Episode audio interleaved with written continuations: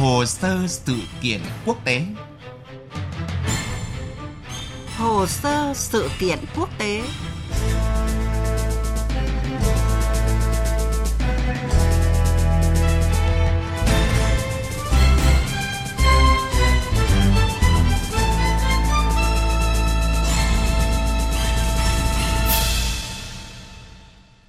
Kính chào quý vị và các bạn đang nghe chương trình Hồ sơ sự kiện quốc tế của Đài Tiếng Nói Việt Nam.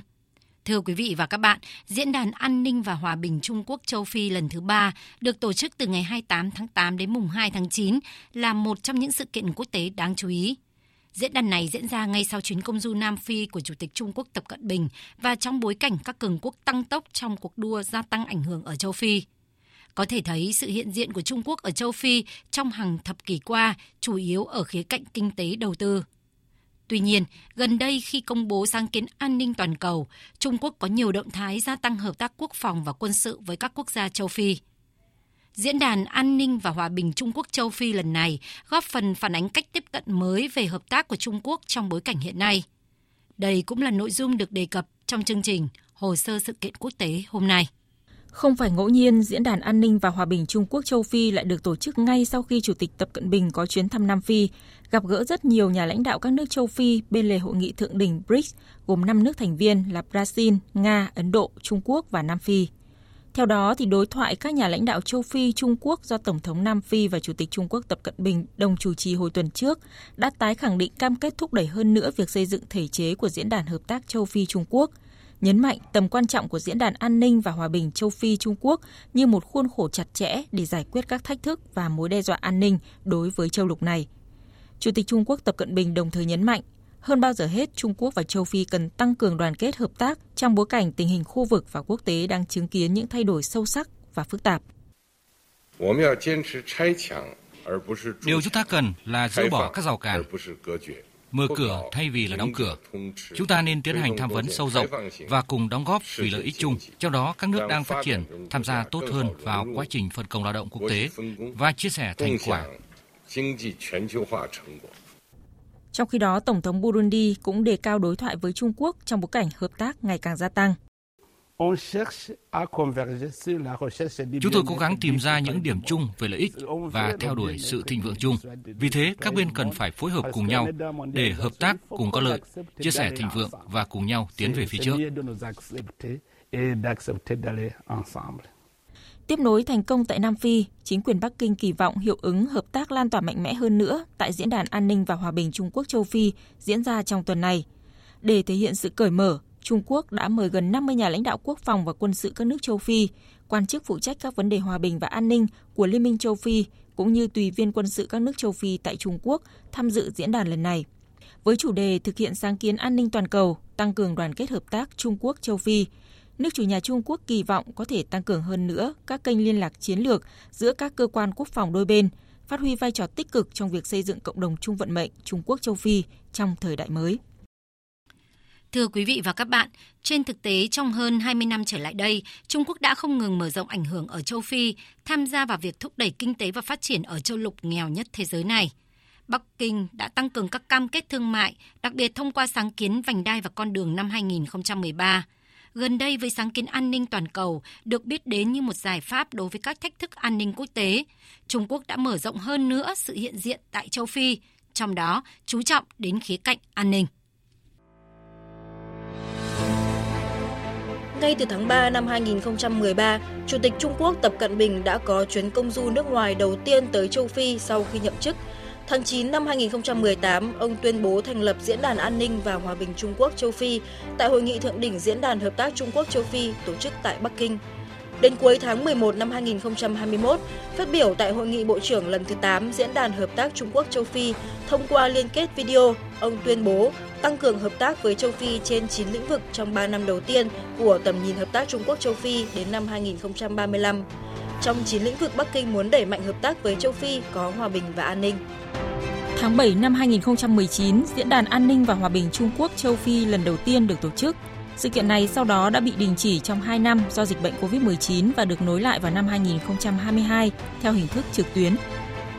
Thời gian qua, Trung Quốc đã không ngừng đẩy mạnh tham gia vào các vấn đề hòa bình và an ninh của châu Phi. Trong lĩnh vực gìn giữ hòa bình, hơn 80% lực lượng gìn giữ hòa bình của Trung Quốc được cử đến châu Phi với hơn 32.000 lượt người thực hiện nhiệm vụ tại 17 khu vực có nhiệm vụ gìn giữ hòa bình của Liên Hợp Quốc, trở thành quốc gia gửi lính gìn giữ hòa bình tới châu Phi nhiều nhất trong số các ủy viên thường trực của Hội đồng Bảo an. Trong lĩnh vực quản lý an ninh hàng hải, quân đội Trung Quốc đã cử 44 hạm đội hộ tống tới vùng biển Somali ở Vịnh Aden từ năm 2008, đồng thời tổ chức các cuộc tập trận chung chống cướp biển với các nước như Nigeria, Cameroon. Về giải quyết các điểm nóng trong khu vực, Trung Quốc đã tham gia một loạt hội nghị hòa bình và an ninh quốc tế về vùng Sahel, Nam Sudan và sừng châu Phi. Tháng 1 năm 2022, khái niệm phát triển hòa bình ở vùng sừng châu Phi đã được đề xuất. Tháng 6 cùng năm, Hội nghị Hòa bình Trung Quốc sừng châu Phi lần thứ nhất đã được tổ chức. Trung Quốc cũng đang xây dựng những chiến lược hợp tác mới với các quốc gia châu Phi, trong đó có chương trình huấn luyện quân sự cho các nước ở châu lục này. Theo một nghiên cứu mới đây của Viện Hòa bình Mỹ, trong các cựu du học sinh châu Phi tại Học viện Chỉ huy Lục quân Quân Giải phóng Nhân dân Trung Quốc ở Nam Kinh thì có 10 chỉ huy quốc phòng, 8 bộ trưởng quốc phòng và 4 cựu tổng thống. Thưa quý vị, có thể thấy là hợp tác hòa bình và an ninh đã trở thành trụ cột quan trọng trong quan hệ Trung Quốc châu Phi. Diễn đàn an ninh và hòa bình Trung Quốc châu Phi lần này được kỳ vọng là sẽ tạo nên sự đồng thuận rộng rãi hơn trong việc làm sâu sắc hơn hợp tác hòa bình và an ninh Trung Quốc châu Phi, nhất là trong bối cảnh tình hình an ninh quốc tế cũng như tại châu Phi có nhiều thay đổi như hiện nay. Phần cuối chương trình là những nhận định về nội dung này. Nhìn lại hai kỳ diễn đàn trước, Trung Quốc cùng các đối tác châu Phi đã tập trung các lĩnh vực như chống khủng bố, mở rộng đào tạo quân sự hay phối hợp tập trận chung.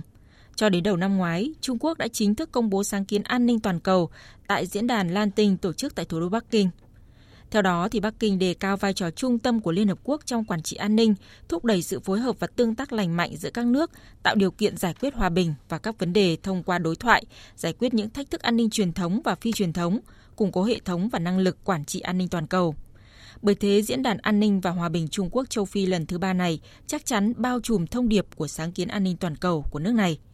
Trong bối cảnh các cường quốc phương Tây như Mỹ, Pháp đối mặt với nhiều khó khăn khi hiện diện tại châu Phi, thì Trung Quốc đang thúc đẩy mạnh mẽ hợp tác một cách hiệu quả thông qua huấn luyện quân sự, chia sẻ thông tin tình báo hay chống khủng bố với các nước ở khu vực này.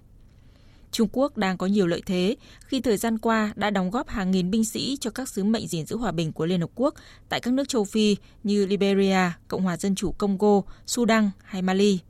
Nước này cũng hợp tác tích cực trong các hoạt động chống cướp biển tại Vịnh Aden, tặng tàu tuần tra cho quân đội Ghana, vân vân. Năm 2017, Trung Quốc đã khai trương căn cứ quân sự đầu tiên ở nước ngoài đặt tại Djibouti. Những năm qua, ngày càng nhiều nước châu Phi lựa chọn mua vũ khí và thiết bị quân sự của Trung Quốc. Theo Viện Nghiên cứu Hòa bình Quốc tế Stockholm, thì khoảng 1 phần 5 doanh thu xuất khẩu vũ khí của Trung Quốc đến từ khu vực châu Phi. Với những bước tiến phát triển mạnh mẽ, theo giới quan sát, Trung Quốc và châu Phi đang có nhiều tiềm năng trong hợp tác về thiết bị và công nghệ quân sự, tăng cường các cuộc tập trận chung trên biển, chia sẻ thông tin tình báo, vân vân. Trong đó, Bắc Kinh đang nỗ lực mở rộng sang an ninh công cộng và hợp tác thực thi pháp luật thể hiện là Trung Quốc đã dẫn đầu trong việc huấn luyện lực lượng cảnh sát trong phái đoàn của Liên Hợp Quốc tại Liberia, Nam Phi và Zambia. Nước này cũng hỗ trợ tài chính cho các nỗ lực an ninh của các tổ chức khu vực, chẳng hạn như là đóng góp cho lực lượng chung G5 Sahel hay cộng đồng kinh tế các quốc gia Tây Phi. Các nhà quan sát cũng cho rằng Trung Quốc muốn sử dụng sáng kiến an ninh toàn cầu như một giải pháp cho các thách thức an ninh tại châu Phi, thay thế cho những cơ chế mà phương Tây đã và đang triển khai tại đây. Thực tế là Trung Quốc đang nắm giữ lợi thế trong sự hợp tác này. Hầu hết các nước châu Phi đều đánh giá cao việc Trung Quốc đề xuất sáng kiến phát triển toàn cầu cũng như sáng kiến an ninh toàn cầu nhằm củng cố chủ nghĩa đa phương, đồng thời tin tưởng là sự phát triển trong quan hệ giữa Trung Quốc và châu Phi sẽ đóng góp cho nền hòa bình và sự phát triển trên thế giới. Nhiều nhà lãnh đạo ở châu Phi bày tỏ sự coi trọng đến các mối quan hệ hợp tác không bị chi phối hay áp đặt bởi hệ tư tưởng hay mô hình phát triển và họ kỳ vọng nguyên tắc này trong hợp tác với Trung Quốc cả ở khía cạnh kinh tế lẫn an ninh. Đến đây, chương trình hồ sơ sự kiện quốc tế cũng kết thúc. Cảm ơn quý vị và các bạn đã chú ý lắng nghe.